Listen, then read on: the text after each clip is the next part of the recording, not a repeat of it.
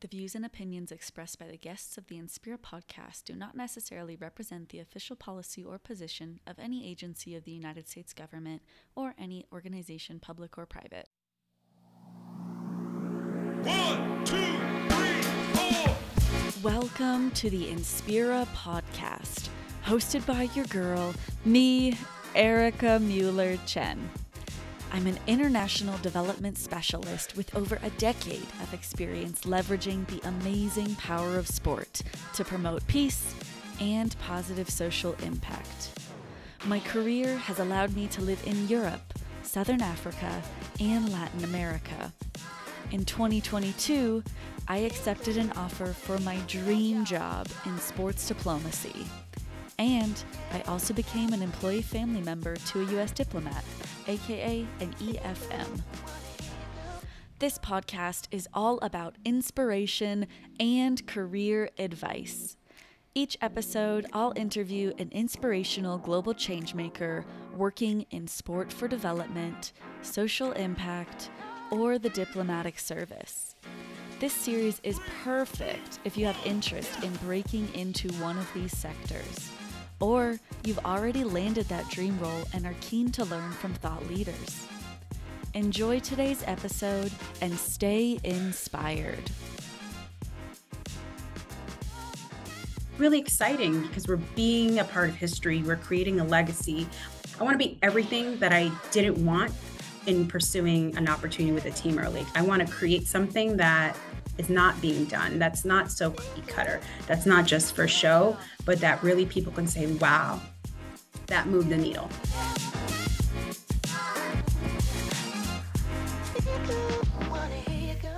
Welcome, friends. Today we are here with Miss Shanell Mosley. She is a director of community relations and executive director at the DC United Foundation, where she oversees the organization's community and social responsibility strategy to help make the DMV a better place for future generations to come.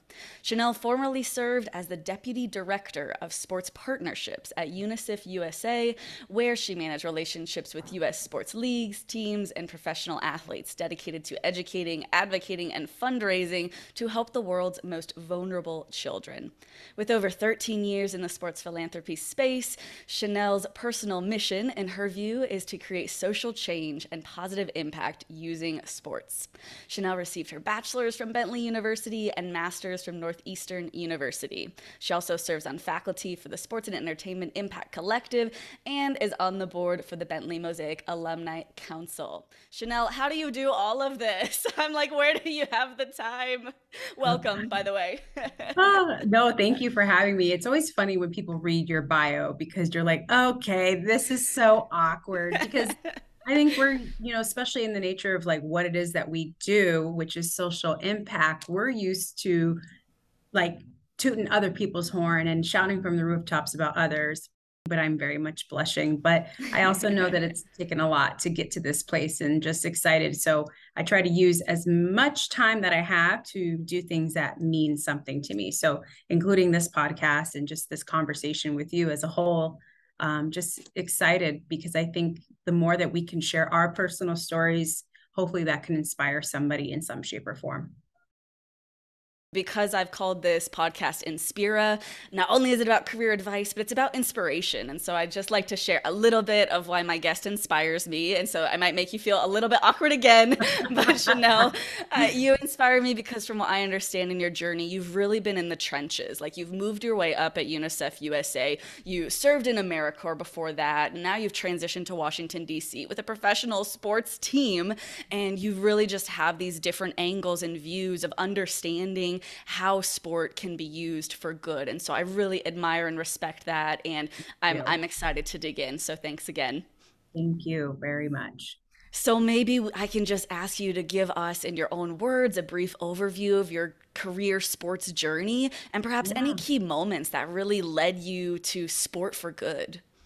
100%. So I think that it's always funny when people start this journey and they they talk about the very beginning to now the current, but I think that in this case, I'll work backwards. Um, you know, I essentially oversee the entire DC United Foundation and the community relations team and strategy here. And I, I'll start with I didn't always have the desire to work for a professional sports team or league. And quite frankly, it's because sometimes there's this stigma in this space that teams will only do what they've continued to always do. And so where I saw the opportunity, what excited me to to lean into this space is having the ability to create something from scratch and to do what others are not doing or just aren't doing enough of. And so, as much as I hold others to that same standard, I also hold our team um, to that same standard. So, I often talk about that what we're doing at DC United is incredibly special. Then, what we're building is special. The people that we're building it with is incredibly special. And so, having the opportunity to work with a professional MLS team uh, to use their platform for the most good is really exciting. And so building everything from scratch, from the strategy to the programs to the events to the partnerships to the collaboration, um, is what a lot of my day to day entails. And I'm sure at some point in this conversation, we'll dive deeper into that. But I always, like I mentioned, always didn't want to or saw myself in this space. I saw myself using sport as a vehicle for social change, which started very early in my upbringing as a military kid every two to four years we were moving all around the country the world you name it. And so i've always been a true like child of the world mm-hmm. but sport was that one constant thing for us. Um, no matter where we were there's just so much more so much power in a ball and bringing kids together and uniting people and teaching you basic core values. And I, so i think the essence of sport just creates a lot of opportunity for people as individuals, people as a community, and, and just as a greater collective to drive things forward. And so I dug a lot of my career into the nonprofit and the social impact space, and that has looked many, many different ways. So while some people think the path to working for a professional sports team looks really traditional, I take a lot of pride in mine not looking as traditional. My entire career has been dedicated to the nonprofit space, whether that was being a Girl Scout troop leader, working as an AmeriCorps uh, member, um, teaching. I was an educator in Boston Public Schools for many years, directing an after school program focused on math and the power that it has in, in determining the success of a young person in, in their co- college years. And so I have really touched a number of different places throughout my career, but the one constant thing continued to be sport um, working with professional teams or leagues or individuals, um, professional athletes in some shape or form to help them figure out like how to use their passion and their purpose to drive change. And so that's what kind of all brings me back here, weeding through the UNICEF years of working with athletes, teams, and leagues in a meaningful way to use their platform to help children in 190 countries and territories. And so it's um, it's been an exciting journey, and I'm just really grateful for it. Thank you for that overview and just condensing over a decade of expertise into a couple of minutes. I know it's not easy and, and, and emphasizing again how your non-traditional path, right? And how you take pride in that. I think that's so important and, and important in yeah. all of these stories that we're telling that everyone's path is different and really special mm-hmm. in their own mm-hmm. right. And so, Shanell, I'm, I'm wondering throughout your career and thinking about your skills or, or what I like to call your superpowers, I've, I've been taught that there's like two really important aspects to that. Like, one is identifying your superpowers, and another is like marketing it and storytelling. So, mm-hmm. in terms of your career, what does that look like? How have you identified your superpowers and then marketed it? Identifying my superpower I think there becomes moments throughout your career where people tend to gravitate towards you for certain things. Um, and some of which you might either realize you have and some of which you don't. Being a military kid, being a kid that played sports, being the oldest sibling, um, I often fell into a place of like just true leadership, but through mm. passion you can't mm. teach passion but you can teach a lot of things and so a lot of the the work that i've done i've been incredibly passionate about and so that continues to drive me that's my why and so I connect with people through my shared passion, and often that's what creates partnerships and collaboration. And so, a lot of people think like there has to be this like playbook to partnerships and collaboration. And while there are best practices, I think a lot of it ties into your your core, your ethos, your values, your character. And so, what I I really reflected on through my my years, especially through my studies, through the professional spaces, I wanted to make sure that the person I show up as in the professional space is the same person that I show up with mm-hmm. in my regular life. And essentially, it shouldn't feel like I'm taking the mask off. And so for me, my passion is continual across both of those things. And I love connecting with people, exploring creative ways to partner, collaborate, think outside of the box, create solutions. If somebody has a resource or a platform or a space or a capability to help meet a need, a significant need of another, while also on the other side, working with groups or individuals that have needs. And I think a lot of the nature of the sports and the impact space is always thinking about how can we drive or create the greatest change. And often the thing that's prohibiting that growth or that success or that change is something that they might be lacking. Mm-hmm. and it's not because it's not available to them it's just that maybe it's not attainable or reachable in a way that it might be for others. And so how do we take these other groups or individuals that have those things and connect them with those that mm. that maybe don't to make their lives easier too. So there's a lot of power in just bringing people together and i think when i'm when you're a passionate person or you just understand how you fit into the bigger picture sometimes it's grabbing everybody up together and bringing them to, to the same space and then that's where the magic happens. So i think that's that's a big part of my superpower I love that. It's like a big puzzle, and you're like a, a puzzle master. But really, that yeah. that ethos that you mentioned, and I know you've talked about vulnerability in other interviews. Mm-hmm. I know two things that you mentioned are important to you, kind of before this conversation. Is one the the importance of relationships to partnerships mm-hmm. and collaboration, and two that that authenticity. So I'm wondering if you have any examples of how that's looked in your career, uh, where that really like allowed you or your team to prosper at UNICEF or, or these early days now at, at uh, DC United? I think that through history, there was a lot of um, negative perspective of vulnerability. Mm. And I think if you listen to like individuals such as Brene Brown, she's now making it cool to be vulnerable. Mm-hmm. And I think that society is so programmed to think that if a person is asking for something or is in need of something, that there's like a underlying reason, right? That there's almost like a negative connotation or rationale to why something's happening. Or even if you think about the structure of negotiations, people always traditionally think it's like, I won or you won. It's not mm-hmm. that like, can we move side by side and both win? And so I think that by allowing myself to show my vulnerability, it creates a space of comfort for others to also feel comfortable to do the same. They're like, mm-hmm. wow, there's this person that is an executive in this space that is is being her authentic self that it allows for me to show up and to also be my authentic self.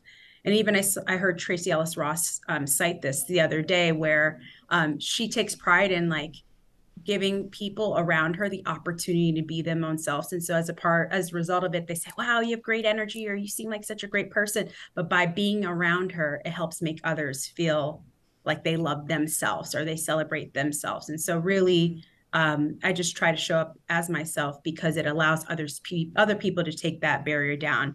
Us as humans are programmed to create safety and barriers. And mm-hmm. so what I hope is that when people either work with me um, in this space that they can show up in that way and that allows for like the mind and even just thoughts and um, capacity to go beyond your wildest dreams because there's not the prohibitive factor of like do they have my best intentions at heart? Like i'm very fort wythe and even asking questions to seek to understand as opposed to challenge Mm. I could totally see you as a teacher, like you mentioned. I could totally see you in your AmeriCorps days. I mean, I know it was back in the day, but just like, yeah, just like who you are and your energy and your, your passion for like humans, right? And just yeah. that, that creating that space is just you. So even just in a couple minutes, I'm like, yeah, that's Shanell. So I, I really appreciate you sharing that with us. absolutely. Absolutely. And I think that because I have not taken the traditional route through sports, some of the like blockers that can mm-hmm. happen through sports is if you're only and this goes for any industry if you're only exposed to that industry and that industry alone you only have a certain perception of of what it has to look like. And so it's been really fun taking my experience from being an educator, from being a person and working on the nonprofit side of things that's working with major brands teams and leagues to partner. And so now i have a different perspective of when we partner with with individuals because i'm thinking about what's going to make this a win for them as opposed to just thinking about how are we going to check our box so that we have a win. Now if we partner with somebody and if i feel like they're too nervous or afraid to say, hey, that doesn't really work for us, or hey, our youth are on vacation, but they're trying to force it. I give them the opportunity to say, hey, if you really love this idea, but just the logistics of it don't work well for you at this time, let's think about what's going to work for you. Because what I don't want to do, is, especially since there's limited resources or capacity on your side, I don't want to ask you to do something that's not going to be a win for you. Mm-hmm. So let's figure out what's going to help make it a win and then let's go at it together, right? Shanell, I'm wondering in terms of your career trajectory, and, and before we dive into some UNICEF examples or DC yeah. examples, how do you think your personal or professional priorities may have mm. shifted throughout your career? And how has that influenced your approach to your work or your approach to job mm. opportunities? You know, as a kid, uh, and my mom refers to me sometimes like, this is my Mother Teresa daughter. I always had this like innate desire to help others but i think as a kid sometimes you're not really sure how you how you can do that as a kid. And so i didn't know that there were careers in this space. Um, i was always fascinated by business and so for my undergrad i did pursue focus in um, business and global perspectives but um, it was during my time there that getting that business acumen it actually exposed my thinking to a little bit beyond. We're realizing that sometimes in this impact space it's the the visionaries it's the passionate people and that sometimes what we're lacking is that strategy right mm-hmm. that bigger thinking to understand like what's the roi or where's the strength weaknesses and opportunities all those like coined business terms yeah. and so it was right around my collegiate years that the light bulb flicked that I said, you know what, business could be good used for social good. And so now taking this institutional knowledge that I have with the passion that I have for sport, for global development, for working with youth in, in some sort of way, combining those, I created and curated a path for me, essentially like pulling in a little bit of this around sport, pulling in a little bit of this around education and youth engagement, pulling in a little bit of this. And so by kind of collecting these things together, that's what helped me build the space that I wanted to go down. So while people went off to call you know, after college, they went to work for the big four and finance and accounting. I went off to do AmeriCorps because mm. I was mm. like, okay, oh, and I can get my master's for free doing this Mass Promise Fellowship. I was like, this is amazing. And so I will tell you, it was in that transition where others were so excited to be securing major first job um, deals. Mm-hmm. I probably at that time made 12,000 a year. And it was okay. the richest I ever felt in my whole life. And that's when I knew the decision that I had made to take the, the information I knew to further like learn more, but also get that direct, like hands-on experience was the right path. And it's super ironic because now at this point in my career a lot of people i went to college with or met in those earlier parts of my educational time are now looking back and saying okay we did the finance or the accounting track and now we're thinking about pivoting into a career that has purpose.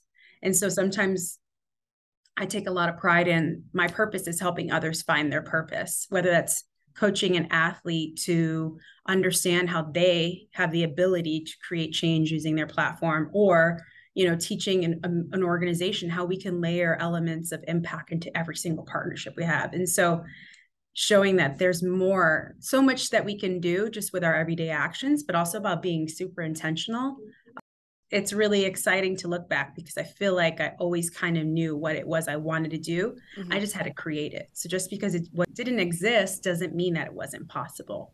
Mm-hmm. Amazing advice and insights, and, and talking about richness, right? In the ways that it resonates with you, that purpose, that fulfillment, and it's different for everyone. So I really mm-hmm. appreciate that reflection that you just gave thinking about UNICEF and thinking yes. about your journey there, over 12 years at UNICEF USA in New York City. If you remember, how'd you get your foot in the door there? Man, my time at UNICEF was like my dream time. I loved and still do. I'm like their number one fan. Everything that that organization does because they're creating true impact and it's measurable, it's attainable, it's clear, and it's out there.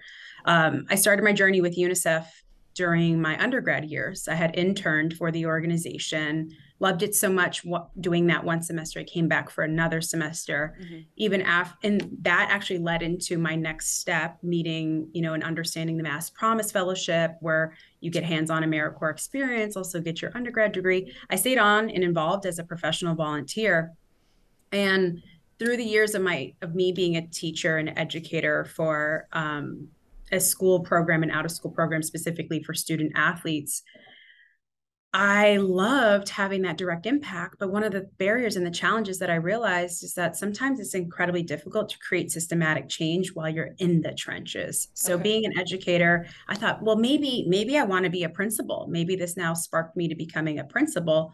And then I even veered off just a little bit um, into a space where I was working in it as a um, admissions role. And I realized like I missed working directly with athletes.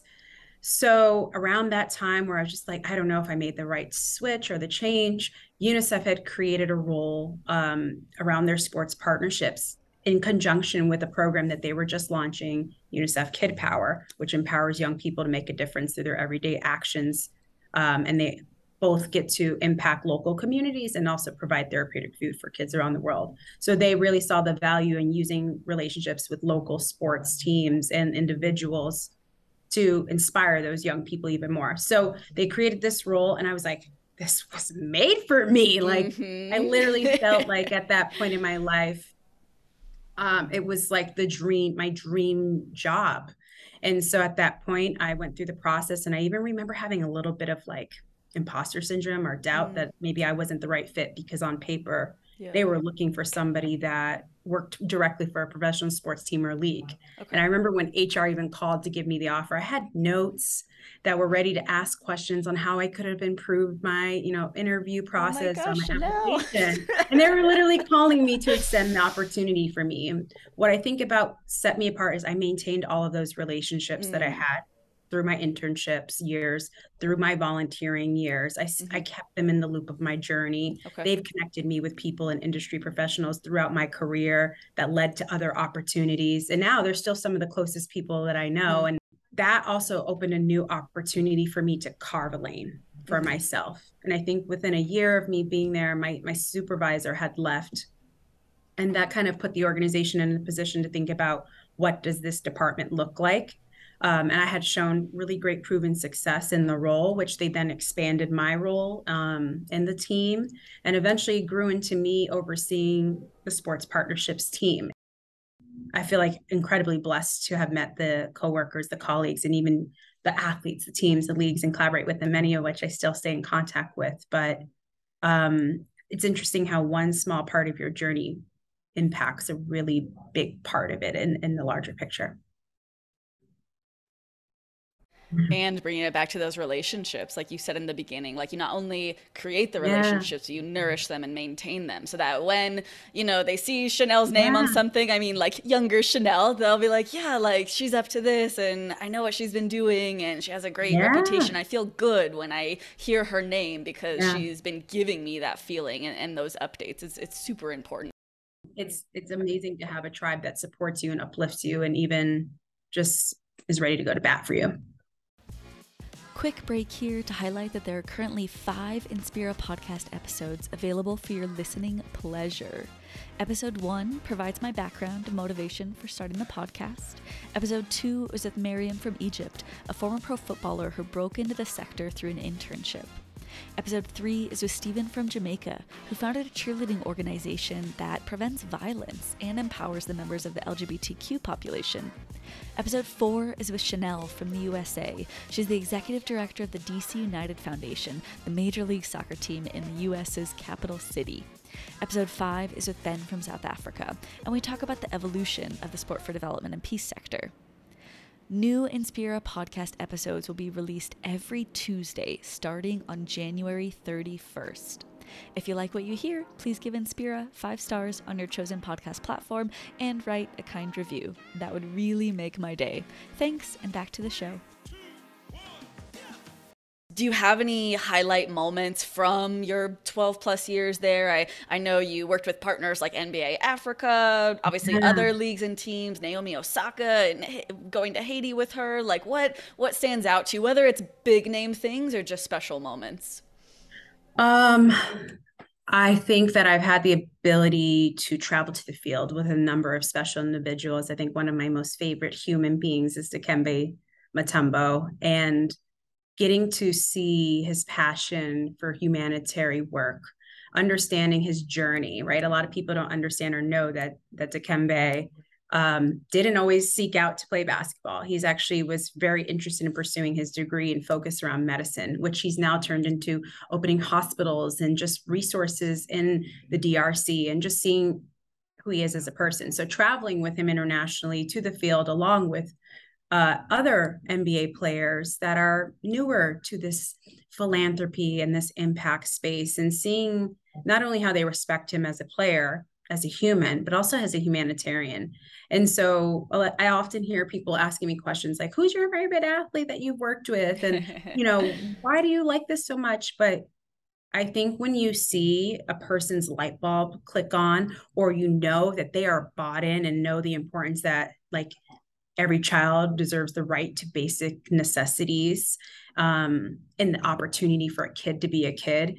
I think there's such a cool moment in helping to support them because now they can use their platform to create change. And I know Dikembe also is on our UNICEF board and working with him, we just built a really great relationship and also with his family. I call his mom Auntie Rose, and like, mm. you know, she's been able to teach me life lessons or even just discuss like things that we all experience in life. And so I'm just grateful for those moments. Even the NBA family, NBA Cares family is is such I'm so close to them and I I just respect them and love them and um it's fun to cheer them on from another league perspective but I also take a lot of those learnings and working with you know, we did a collaboration with the NFL around Super Bowl 50 and making it the most philanthropic Super Bowl in history, working with the NBA in NBA um, Africa. I've traveled to Mozambique, Senegal, Ethiopia, Angola, South Africa with them, um, and exposing players to our work directly in the field because now it's their duty to take it back and speak about it. So CJ McCollum,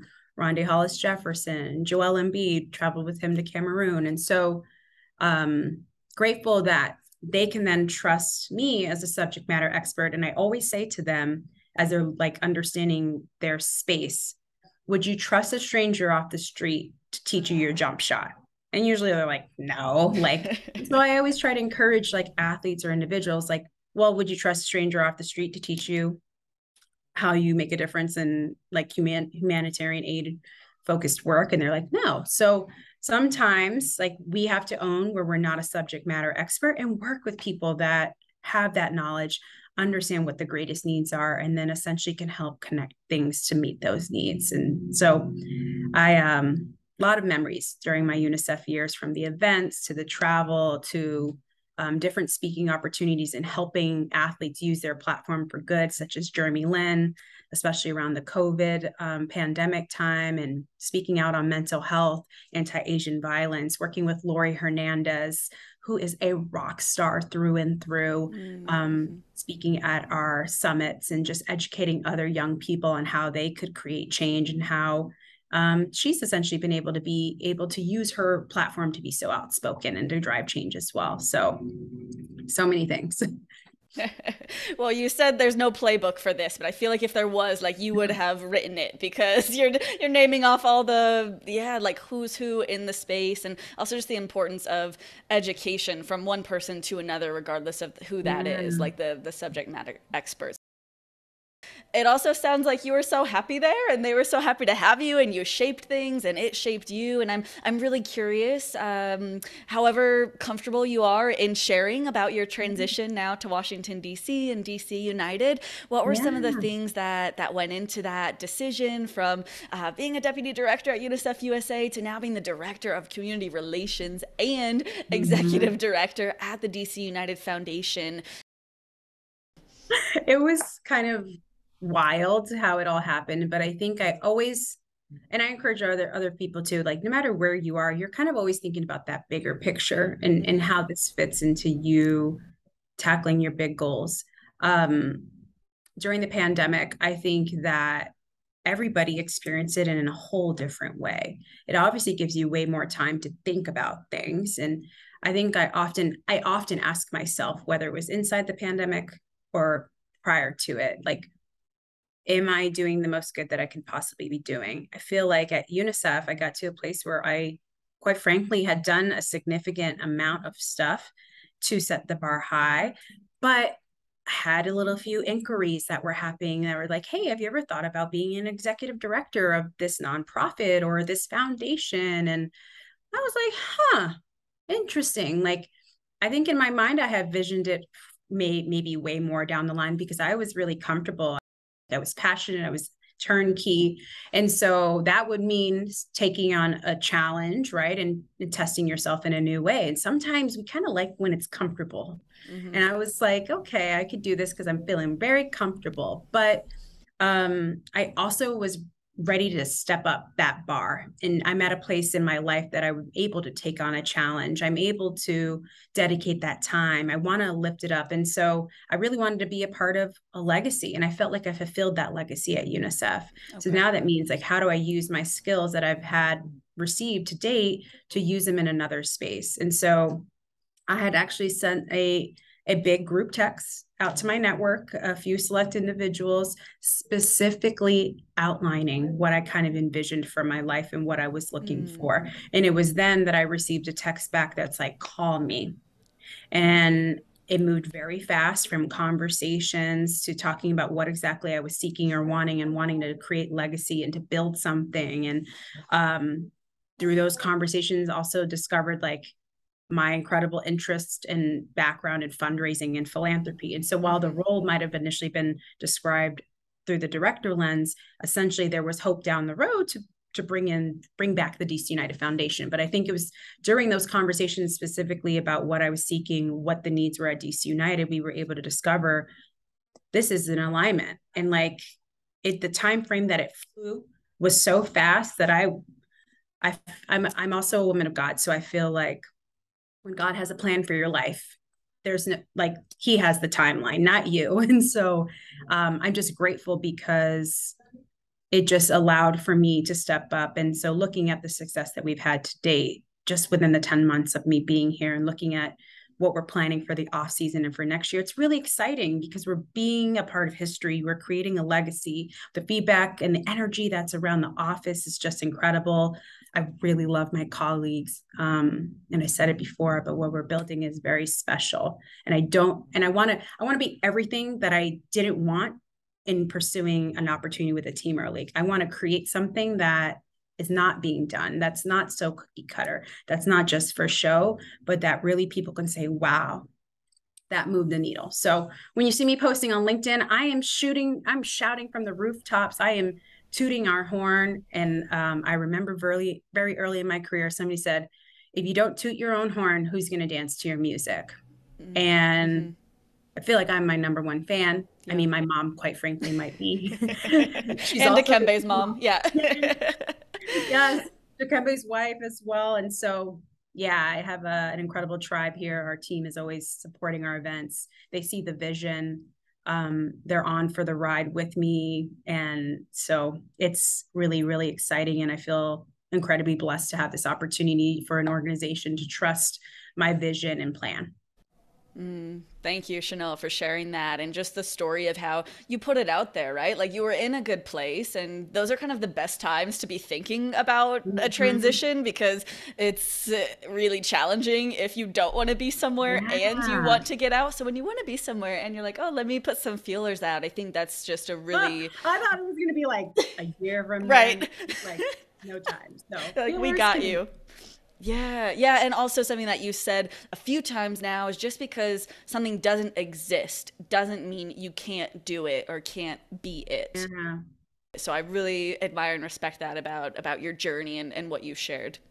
No, absolutely. Thank you. Um we're all still figuring it out, but I think like if we show up with the energy that some of our counterparts do have in this space. So I just like try to just give myself a pep talk and say like girl you're doing a good job. Mm, you got that ringtone yeah.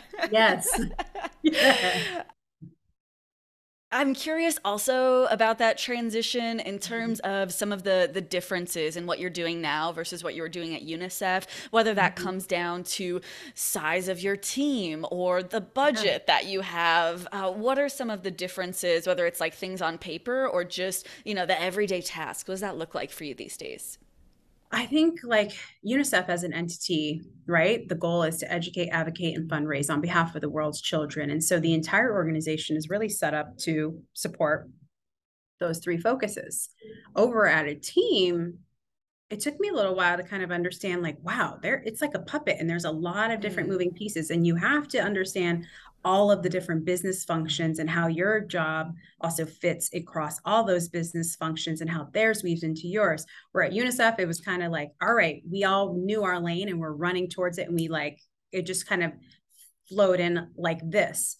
Whereas on a sports team, I think like understanding the business helps you understand that bigger picture. So it almost feels like similar but different. And so I was able to take a lot of my learnings and experiences throughout my career and especially at UNICEF, but also to understand the new op, like form of business and how you could add and create value across units. So I work with our corporate partnerships and we're securing multi-year um, agreements with partners that are also having multi-year commitments to community initiatives. Mm-hmm. So thinking in a more sustainable way. So taking the learnings from UNICEF and sustainable approach, identifying key needs, meeting those needs, those types of things, and weaving it into this way. So that way we're not in a situation for every year for an initiative or program, we have to seek new funding. Finding value-based aligned partners um, has been really helpful. Working with our ticketing and sales team as we're growing our database, every community initiative or event that we have, we're capturing that information because we want to stay in touch with those people. We want for them to continue to be in touch with us on what it is that we're doing because maybe their first entry point into our world of DC United is through one of our community events or initiatives. And so now they've become a fan because they see how we show up in our community on the other hand, we might have individuals show up to our movies at the pitch event that our events team puts on, but now we know that they're more inclined to support our DC United Foundation because they care about the community. It's understanding how each of the business entities operate and how we help either help them achieve their revenue goals or even just like increasing our awareness and our visibility. So I work closely with marketing, um, showing them how we could even better enhance our brand, but using our community mm community side and lens, mm-hmm. engaging our season ticket members and our supporters groups because they're really passionate about the work that we do with DC Scores, which is an official charitable partner that's helping young people form teams that are focused on soccer and poetry and service. And so um, it's, it's so similar, but so different. I think at the beginning, I was certainly like, I've been working with sports teams, but once you're really on the inside of it, you mm-hmm. see it in a different vantage point but I also think that I've been able to look at a lot of our objectives along in a different way, which is exciting that the organization is also incredibly open to innovative approaches.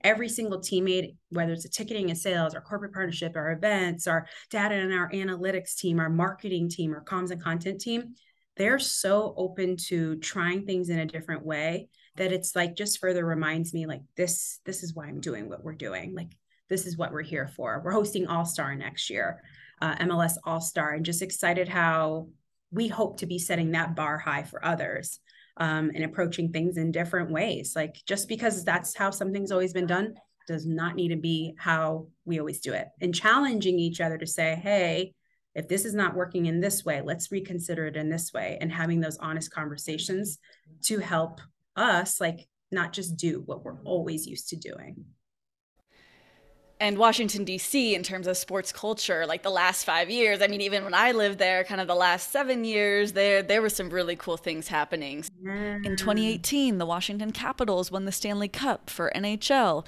In 2019, Washington Nationals won the World Series for MLB, and that same year, Washington Mystics won the championship for WNBA. And more recently in 2021, Washington Spirit won NWSL, National Women's Soccer League. You've got these championship teams in Washington, D.C. got to be a good feeling as well like to have the geography and have kind of yeah. the the population that has an appetite for it where yeah. you don't kind of have to reinvent something or like convince people that like soccer football yeah. is interesting right so i think that's uh, a nice bonus in terms of the dc location yeah and i mean we're in the nation's capital. Our name is dc united. And i think there's that name in itself means like we're all united for we're united for all. Like and i think that we genuinely want to make the dmv a better place because we exist. That is my ultimate goal. If we look at anything like because we are here we've helped create or drive change and so it's exciting to be in the nation's capital where it's truly like an integrative melting pot of all the people. We have government, we have military, we have so many transient people that have arrived here. We recently started working with some of the migrant youth and families that have relocated here to DC. And so we want everybody to feel like they're our neighbor and we are their neighbor. So part of being neighbors is we got to show up for each other. Mm, well, is there anything from your career that we haven't covered yet, kind of before we get into the fun, more lighthearted questions? Any experiences or or insights that are kind of on your heart that you wanted to share? Um, you know, I think one one thing I do want to touch on is like the importance that mentorship has had on my life and how I also try to show up as a mentor for others. Um, you don't have to have formal settings to be a mentor or to give feedback and um, I'm always like seeking out input from others. And so, like, I think the value that has had on my life has just helped me remind me that I should be in spaces that even in my head, I think I maybe shouldn't be, or even working with others as they're navigating their careers or big decisions, because I've had the same every step of my way. And so, by one, if you're you should have somebody guiding you and giving you that counsel and that input to always no matter where you are in your life you can always be in a position to mentor coach or support others. And it doesn't stop just at you. That means like whether or not you have been in, the industry for more than 14 years whether you are in your first year. And so i often bring along my team for different speaking engagements or events because just because I'm their supervisor on paper does not mean that I'm the only one that has input. And we spoke to a, a, a grad group yesterday, and I brought along my teammates as well. And I think they have just as much insight and value to add as well. Mm, mentorship really is a key, especially thinking about sports, right? How competitive yeah. the sport industry is, or even finding opportunities for women to work in sports as well as women of color. And yeah. I was going to ask you kind of in a few minutes in our advice section, but let me just ask you right now like, yeah, what are your thoughts on that? Or more specifically, what advice might you give for women or women of color really looking to break into sports and perhaps sometimes feeling discouraged if they don't see that? Yeah.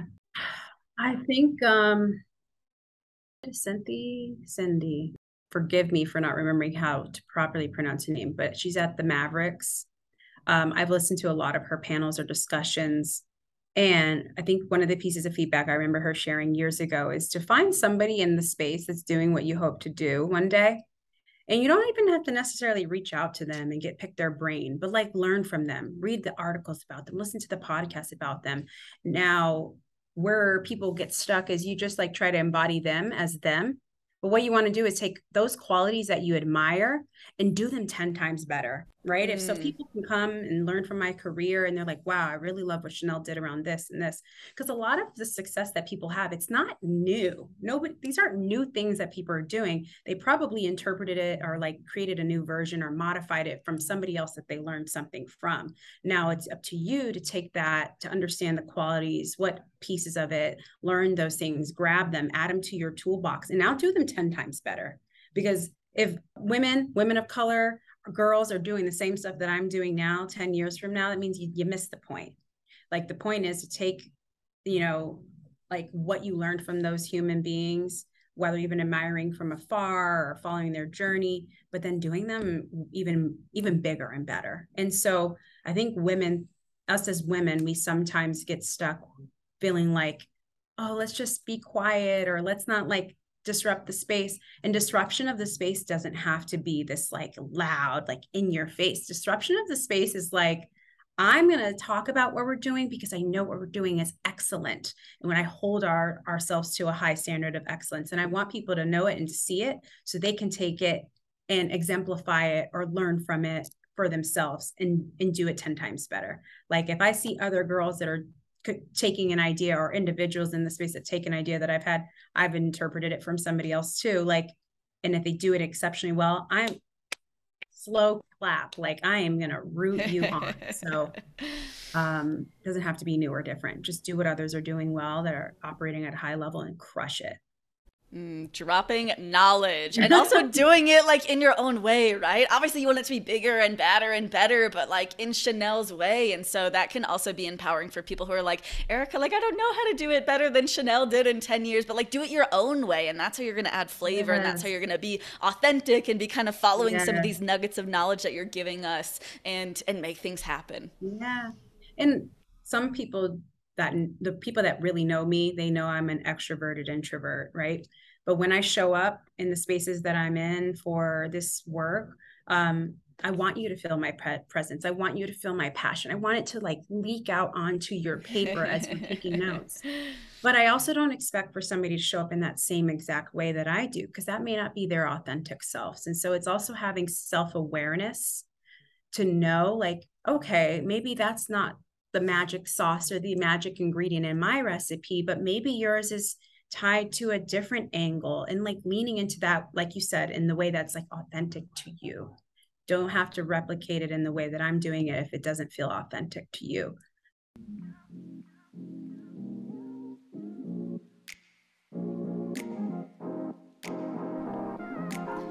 Now that we know more about our guest's career journey, the rest of our conversation will allow us to have some fun and get to know our guest on a personal level through some rapid fire questions. We'll then start to wrap up with pointed questions focused on advice and how our listeners can transform interest into action. Enjoy the rest of the conversation.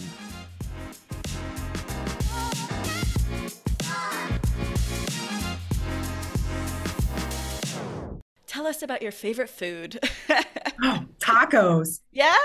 I am such a taco person. I can eat tacos for every meal of the day. Yeah. Do you have a favorite taco place, either in DC or New York? DC has a lot of great taco places. Mm-hmm. Um, Union Market has some places, La Cosecha. I love Delena's. I recently discovered El Destino inside of La Cosecha. And then there's one more. Oh, uh, Inca Social is another one that I love too. So, um, highly recommend all of those places. They are all minority owned, um, and the tacos just speak to your soul. I love that. Well, if you're ever coming to Mexico in the next seven months, hit me up in Guadalajara oh, because yes. we've got tacos for you, Shanell. Oh, I do. I do frequent in Mexico as well. Um, my grandfather is also Mexican, ah, and okay. so for me, I just appreciate that part of our culture and I just enjoy traveling there as well. Oh, I didn't know that about you. Thank you for sharing. yes, my family is incredibly multiracial. I know you're a Steelers fan. Tell me why, yes. or tell me your favorite player or favorite moments. I'm actually traveling this weekend to go catch the Steelers play in Miami.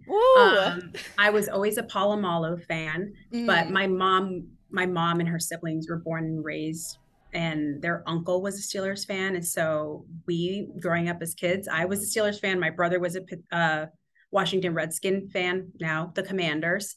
Um, and so it was a divided household, but it's always fun on the holidays and game days because there's a lot of trash talking in our family in the most kindest way. But of course. All right, you have a day off from work. I promise it's coming. What are you going to do to relax? I love traveling. Um, I love binge watching Netflix. I love taking like random excursions. The few ones that I did this summer were to the sunflower farm, um, checking out new wineries, um, reading books. I love like blasting my music and cooking, um, taking walks with my dog or visiting my family or spending time with friends. I always love a last minute spontaneous adventure too. So it could be like a day trip whether that's exploring something new here in DC or going to visit some of my best friends up in Boston. Mm. What's your dog's name? Bambino. Bambino, tell me more. yes, Bambino is a 12 year old Yorkie. Um, I adopted him when he was about a year old, and he is the best. I believe it. Thinking back, reflecting in retrospect, anything or any advice you would have told your younger self? Hmm. I would tell my younger self to speak up. Speak up until others listen. Speak up in a way that um, reminds you that your voice matters. Any advice further for people interested in breaking into the sport for social change, sports philanthropy, sport for good? One of my mom's favorite things is like be like Nike and just do it. But and I think that's something that I always listen to in my head. You can listen to podcasts and you hear these great tips. You can go to conferences, but like the best space is actual physical connection with human being right? You can get all the subject matter expert. That's what we're supposed to be doing, but put it into practice by connecting with with people, throwing your name in the hat for opportunities, asking for feedback when maybe you may not have got these. You maybe you weren't one of the finalists or maybe you weren't the final candidate selected. Whatever it is, like always seek to receive that feedback and now it's on you to put it into practice. And so um I always say to people like you can complain, you can talk about all things that you should have, could have, would have done, but it doesn't mean nothing unless you actually put it into practice and you hold yourself accountable because it's on us to take the responsibility for our life and our vision and our journey. Um, it's not on anybody else. So you're in the driver's seat. That's what it's about. And Shanell, is there one thing you hope listeners remember from our conversation today? Be yourself and in the most truest, dearest, and authentic way. How can our audience support you or your work moving forward? Um, you can check us out, dcunited.com backslash community. That's our community page. If you want to check out about our DC United Foundation, it's dcunited.com backslash uh, foundation. And I'm on LinkedIn. I always post. Uh, so sometimes people just discover me or follow my journey by checking me out on LinkedIn. Shanell Mosley. That's it. It's a good follow. I promise you. That's how I've been like keeping tabs on what you're up to once That's you went to we DC. Connected. Exactly, yeah. exactly. So awesome. Uh, my final question that I love to ask every guest because this is about inspiration. Shanell, who or what inspires you? Man, this one is easy. Um, my mom. My mom, my mom, my mom. My mom lost her mom at a very early age due to breast cancer. So every year she's been doing this or the Susan G. Komen breast cancer Walk, creating awareness, raising funds. My mom was in the military. She's retired military, works for the government. She's retiring next year. She worked three jobs growing up. My mom worked really hard to create the life that my brother and I have had. And my brother and I went through both undergrad and grad school. And then she completed her bachelor's degree only a couple years ago as an adult and she stayed committed to it little bit by little and so while I'm so grateful for her sacrifice, it also inspires me to create a life for myself and for my fam my future family to come that they don't have to like the point of us is to break our generational curses and and to even make our ancestors proud and i look forward to those proud moments where my mom gets to come see me in action she is the team's number one fan you'll see my mom on game days helping to pass out mm. giveaways or when mm-hmm. we have mm-hmm. our united we serve um, volunteer service program. She's usually at every single one of those. And so it's just really exciting because she's been my brother and I's number one cheerleader, and we're also very much her number one cheerleader, but she's just phenomenal woman. Shout out to Shanell's mom and Shanell. It's just been a, a pleasure and a joy. Thank you for your time and your your oh, sharing oh, your story, you. your learnings, your advice, all the above. I just uh, know that you're going to continue to do incredible things and just feel privileged to have this time with you and play a little part in sharing your story, getting it out to even more people. So thank you. Thank you, Erika. I appreciate you, and I'm also appreciate you using your platform for good to shine light on these things. I think as crazy of a schedule we all have, like this is so important. So thank you, truly. Thank you so much for listening to today's episode of the Inspira podcast with Erika Mueller Chen. I really hope you enjoyed the episode and found it useful. Be sure to check out the show notes for links and resources. Specifically, my link tree is there with tons of awesome information. Feel inspired to take action today? I've got three action steps you can take right now because you know your girl likes calls to action and the number three. So here goes. Number one, follow the podcast on your chosen podcast platform. Number two, share your feedback with me through the listener survey listed on that link tree. And number three, tell just one friend about this podcast so they can give it a listen too. And do I have any overachievers out there? I've got a bonus action step, which is to consider supporting me and making sure this passion project prospers. So, number four, follow the link to buy me a coffee. That would be pretty amazing. Until next time, stay inspired.